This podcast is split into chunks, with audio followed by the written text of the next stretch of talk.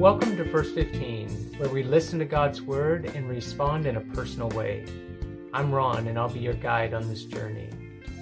We're all followers here, and so I want to speak to you as followers of God. We're in some tough days, and these are difficult times. This is a difficult portion of Scripture to read and pray through, but I just want to encourage you to dig down deep and just see it through because there really is a blessing from God for us to hear these words and to take them deep inside our heart and let them speak to us, to convict us, and to also nourish and heal us. Reach for the extra grace that is there from God because He wants you to hear this word from Him. If you're new to our podcast, go ahead and subscribe. Follow us on Spotify. You can also download it on iTunes or your favorite podcast provider. You can watch it on YouTube as well. We haven't reached the peak yet. Those words have a special force today. It means we haven't seen the worst of it. Today is going to be tough. It's grim, but you can make it through. God has been here before. The intent of our podcast is to help us apply the truth of God's Word beyond these first 15 minutes into the rest of our lives. We have a four step process that we follow. You can get details at wordofprayer.com. We're on the last steps of a long journey. Jesus is being marched just outside the city walls of Jerusalem to meet his end. Prepare to see the best of God and the worst of man in the passage today. Let's listen together to Matthew 27, verses 32 to 44. As they were going out, they met a man from Cyrene named Simon, and they forced him to carry the cross. They came to a place called Golgotha, which means the place of the skull. There they offered Jesus wine to drink mixed with gall, but after tasting it, he refused to drink it. And when they had crucified him, they divided up his clothes by casting lots. And sitting down, they kept watch over him there. Above his head, they placed the written charge against him This is Jesus, the King of the Jews. Two rebels were crucified with him, one on his right and one on his left. Those who passed by hurled insults at him, shaking their heads and saying, you who are going to destroy the temple and build it in three days, save yourself. Come down from the cross if you are the Son of God. In the same way, the chief priests, the teachers of the law, and the elders mocked him. He saved others, they said, but he can't save himself. He's the King of Israel. Let him come down now from the cross, and we will believe in him. He trusts in God. Let God rescue him now if he wants him. For he said, I am the Son of God. In the same way, the rebels who were crucified with him also heaped insults on him. We're joined on the journey by someone who appears almost as an accidental participant in the parade of the doomed. Simon from Cyrene, forced to carry the cross, he joins the group of followers. The procession is headed to Golgotha, Skull Place, where the crucifixion will take place. It sits just outside Jerusalem's western city wall. Wine mixed with bitter gall is offered, something to numb the pain of spikes driven into hands and feet. Jesus refuses it. Roman efficiency takes over. Clothes are stripped off, spikes are driven through flesh and into the timbers. Once up on the cross, Jesus' clothes are divided among the soldiers. The written charge of his crime is hung up over him. This is Jesus, King of the Jews. People passing by hurl insults.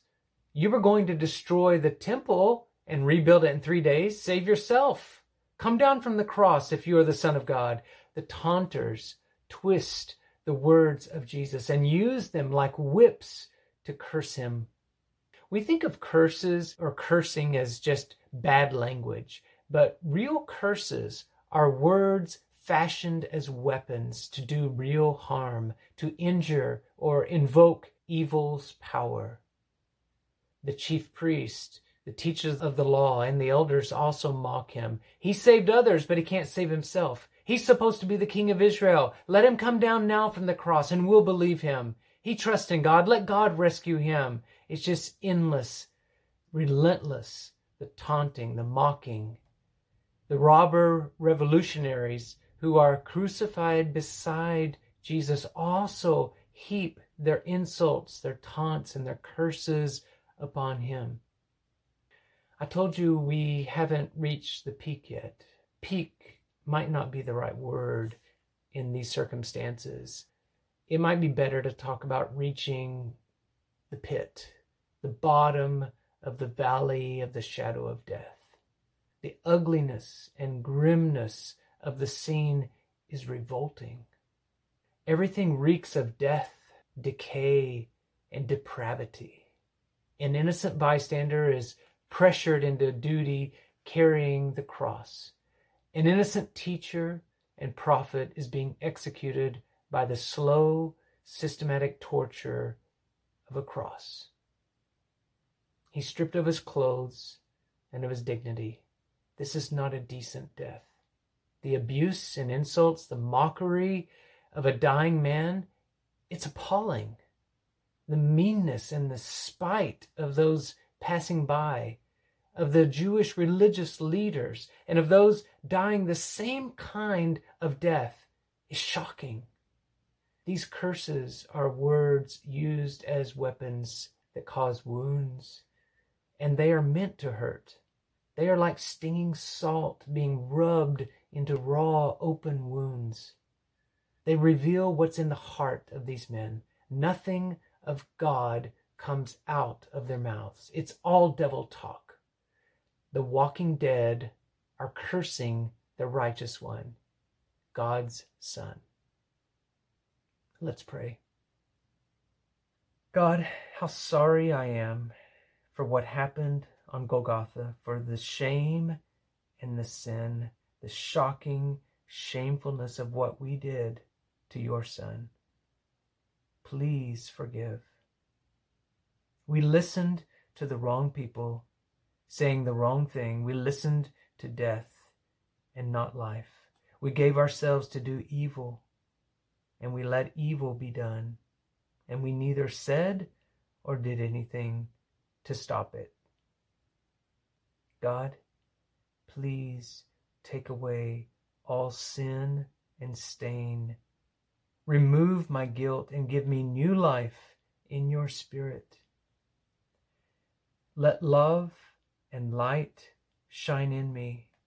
Work in my heart. Purge all devil talk from my heart and from my tongue. I go to the cross with you and stay there a while. Obedience demands my life be given to you, following you even to the cross. I am here, Lord.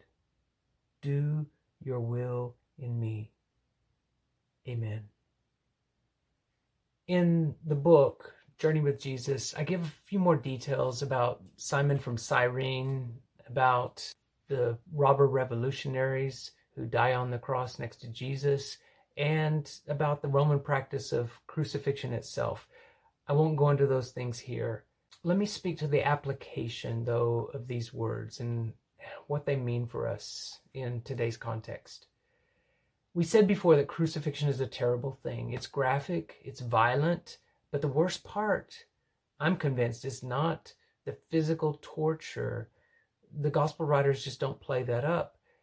It's the sinful curses and the mocking that comes from God's chosen people who should have seen the truth, who should have known better, and not be tools of the lie, the big lie of the devil.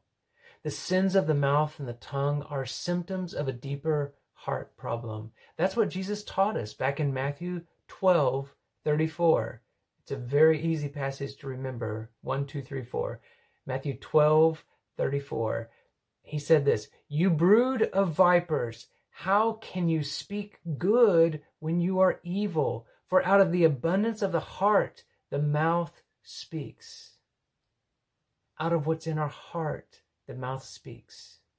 And when you hear the kind of talk that we just heard, the devil talk, you know that that is people bound over to sin who are in the grips of something that is far beyond themselves. They can't save themselves from it. That's why Jesus had to die on the cross. For the application today, let's watch what we say and how we say it. Examine your heart and don't speak curses. Meditate on Matthew 12 34. Don't be one of the vipers. Let God cleanse your heart and make it pure.